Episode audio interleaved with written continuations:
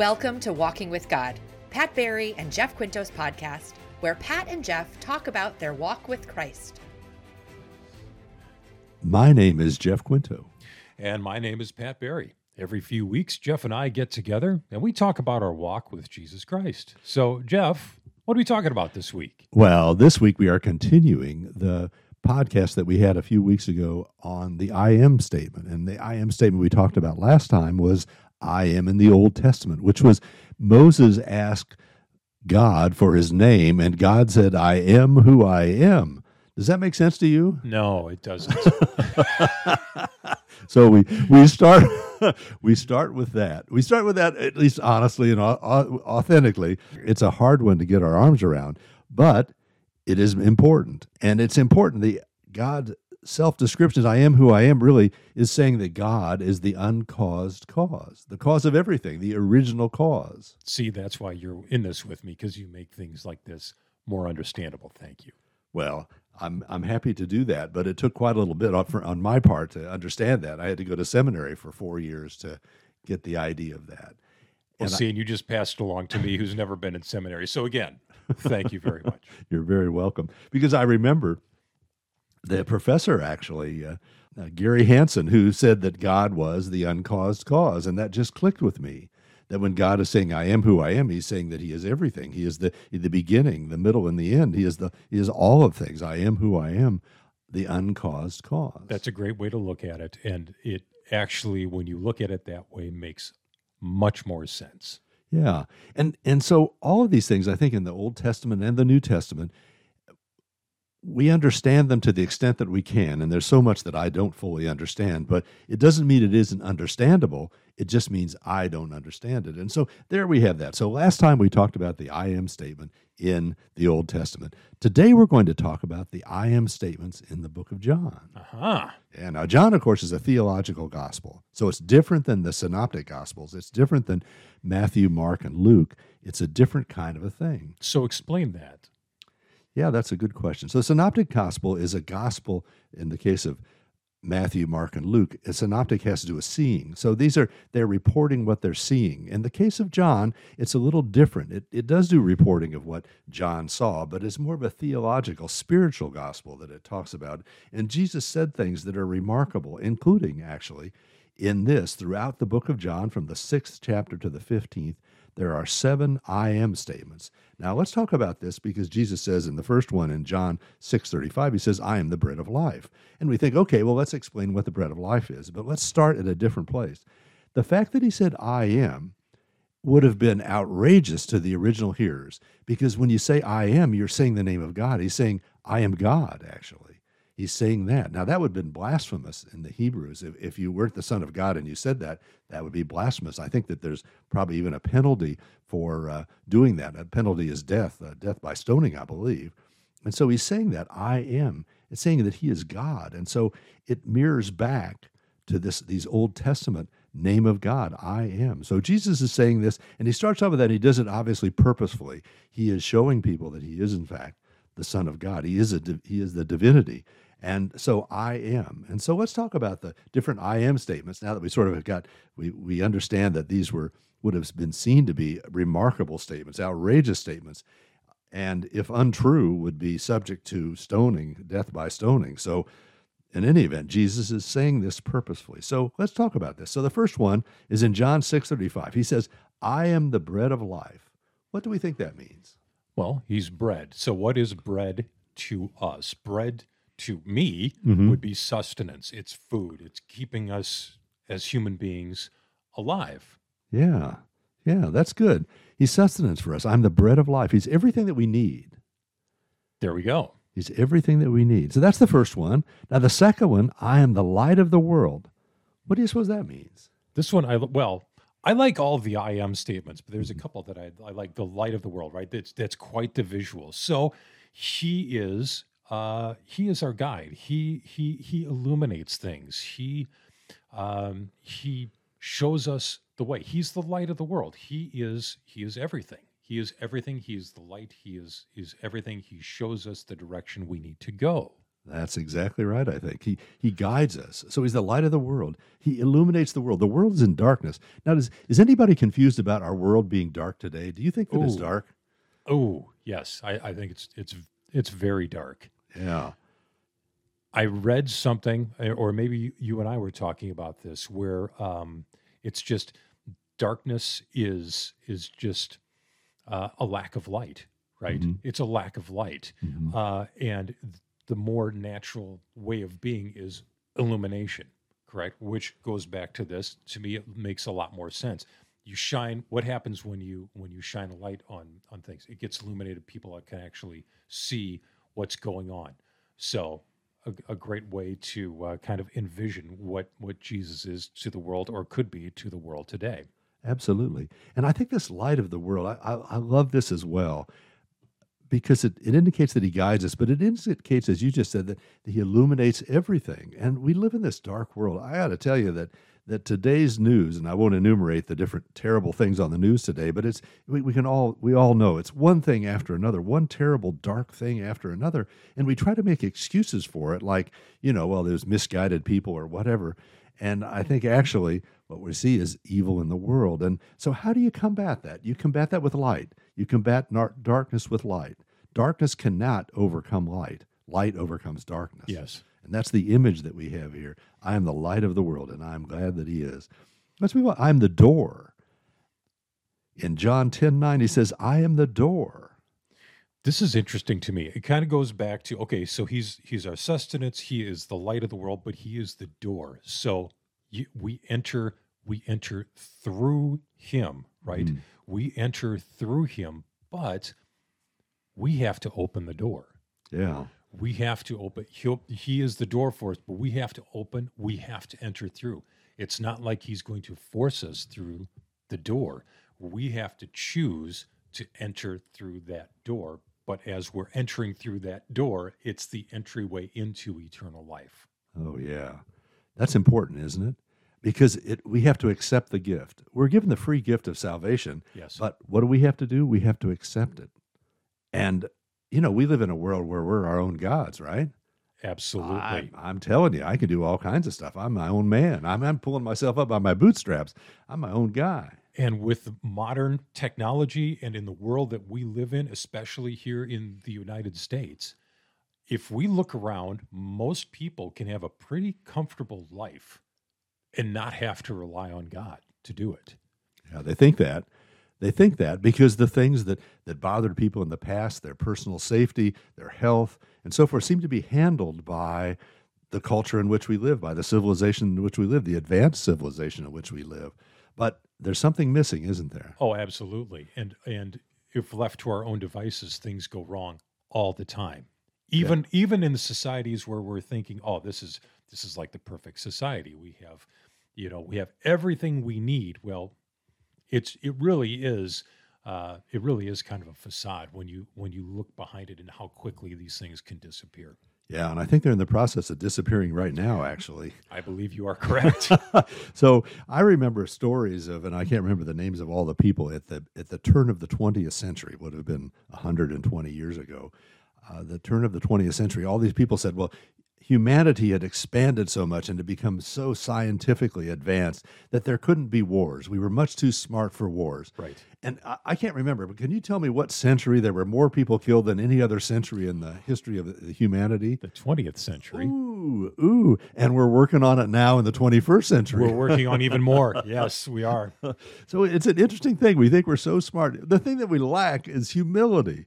We, we, we completely, utterly lack humility. We, we think that we know everything. There isn't anything more to know. And anything that can be known, we're, we either know or soon shall know. And the reality of it is that that isn't satisfying. It gets us so far, but not far enough. And I am the door. The door, this is how we enter home, the kingdom of God, through the door. The, the narrow gate, actually, not the wide gate, but the narrow gate. We come we come to God. And he says, and Jesus says, I am the door, the door to eternal life, the door to the kingdom of God.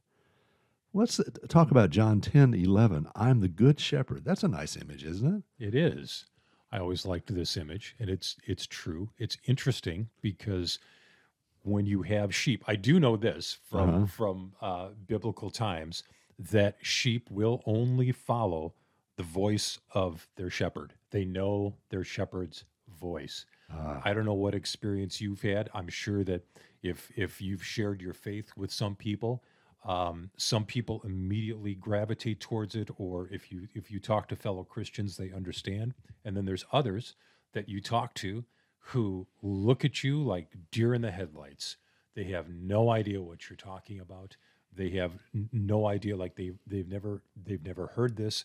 Uh, his his sheep know his voice. It, it's like there's something in there's something in in people who get to know Jesus as their savior where they they just they know. They know he is reaching out talking to them. They under they start this understanding of the bible. It's what we talked about before.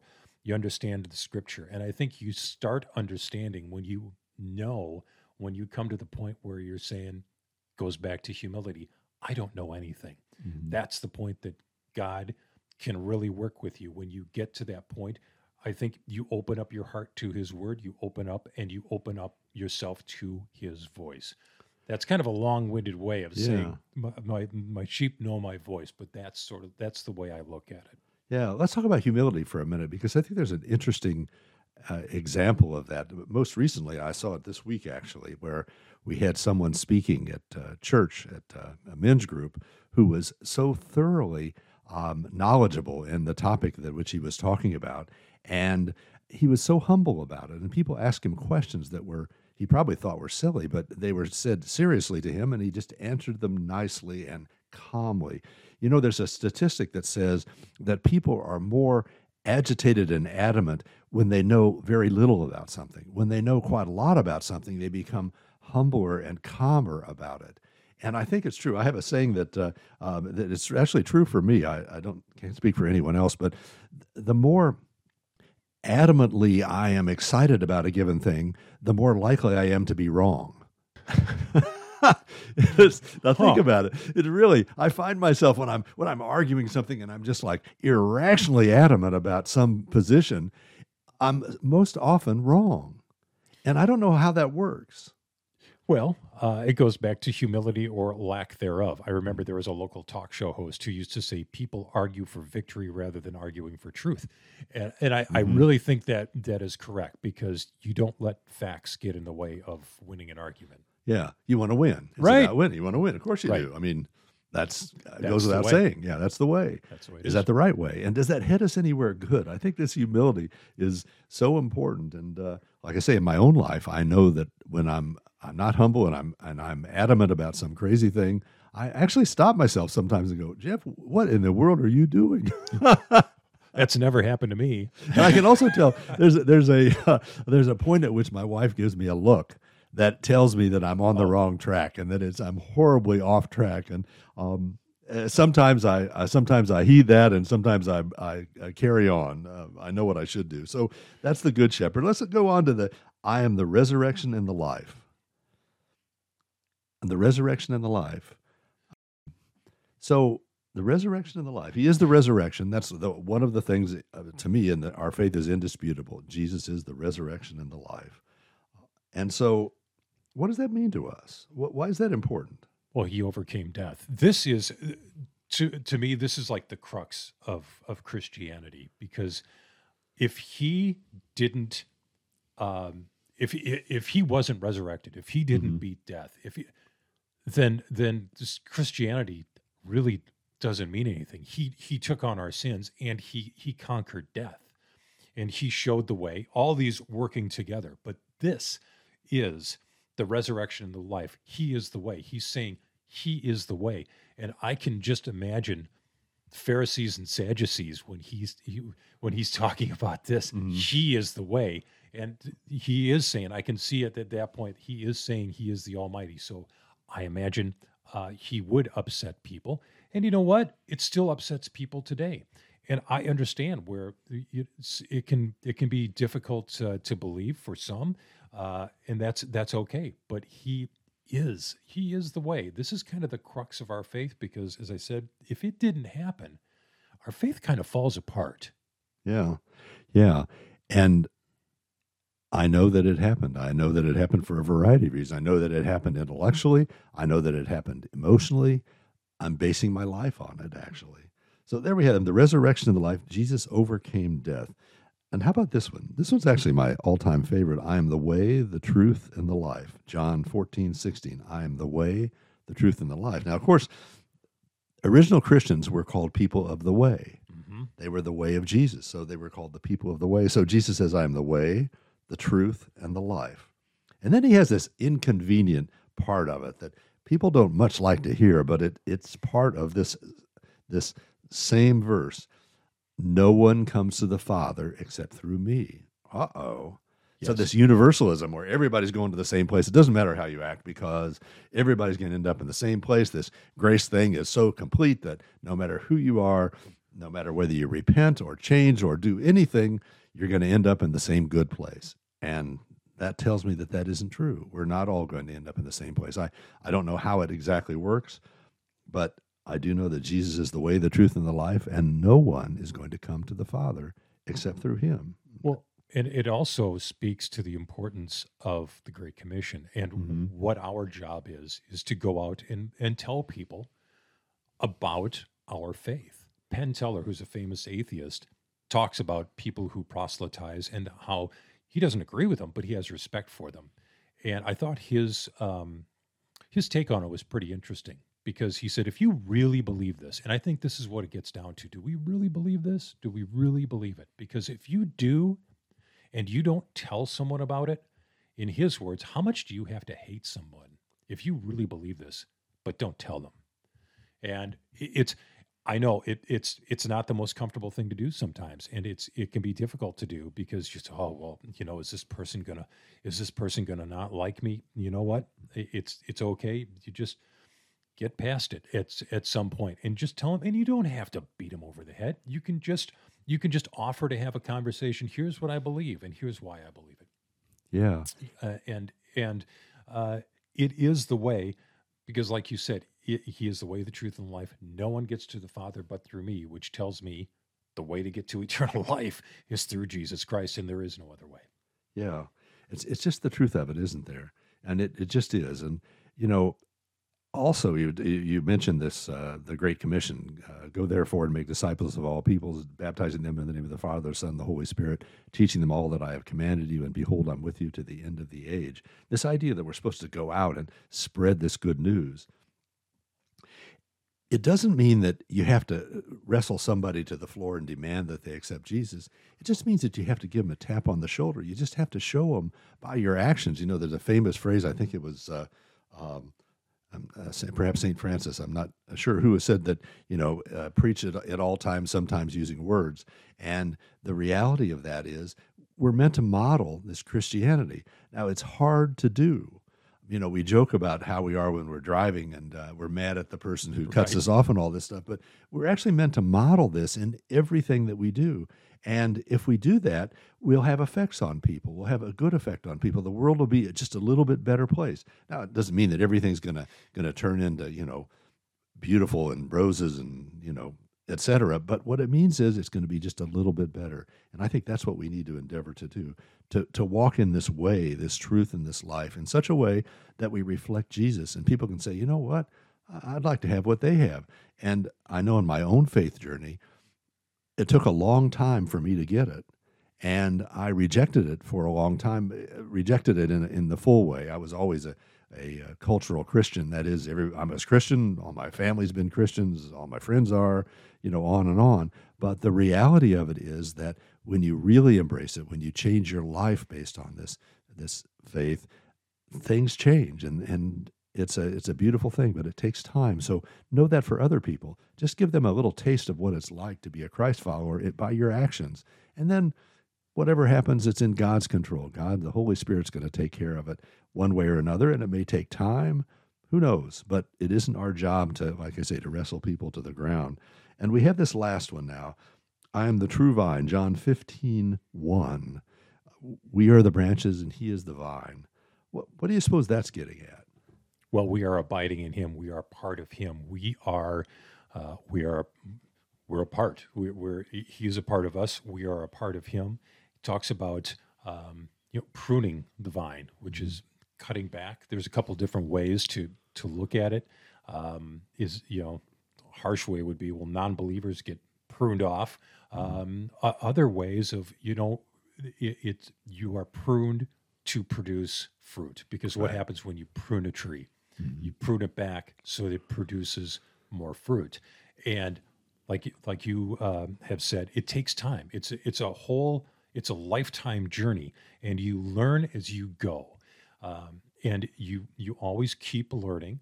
And sometimes you you you're different than you were a couple of years ago. Sometimes you go through some painful processes of pruning to get you to, but it's always to to get you to be more fruitful and and live for the kingdom. And as you also said, it's not our job to to you know make sure somebody somebody comes to Jesus that day. There's there's reapers, there are sowers. I think you and I have talked about this before. Our job is to plant the seeds, right? Mm-hmm. And if it, wherever that goes, it's up to the Holy Spirit. And really, that takes a lot of pressure off. If you're thinking, "Oh, I have to make sure this this person is saved today," that's not your job. That's God. You just tell them. That's all we have to do. Just tell them about it and let the Holy Spirit take over. Yeah. And the telling about it could be in our actions, it could be in our words, it could be a combination of both, but it's it's based on a life devoted to the Lord Jesus Christ. That's really what this is this is all about. You know, Pat and I started this project, this podcast project with a quote from C.S. Lewis which was Christianity if false is of no importance and if true is of infinite importance, the only thing it cannot be is moderately important. And we've made the decision, the lifetime decision, that Christianity is in fact true and therefore it is infinitely important.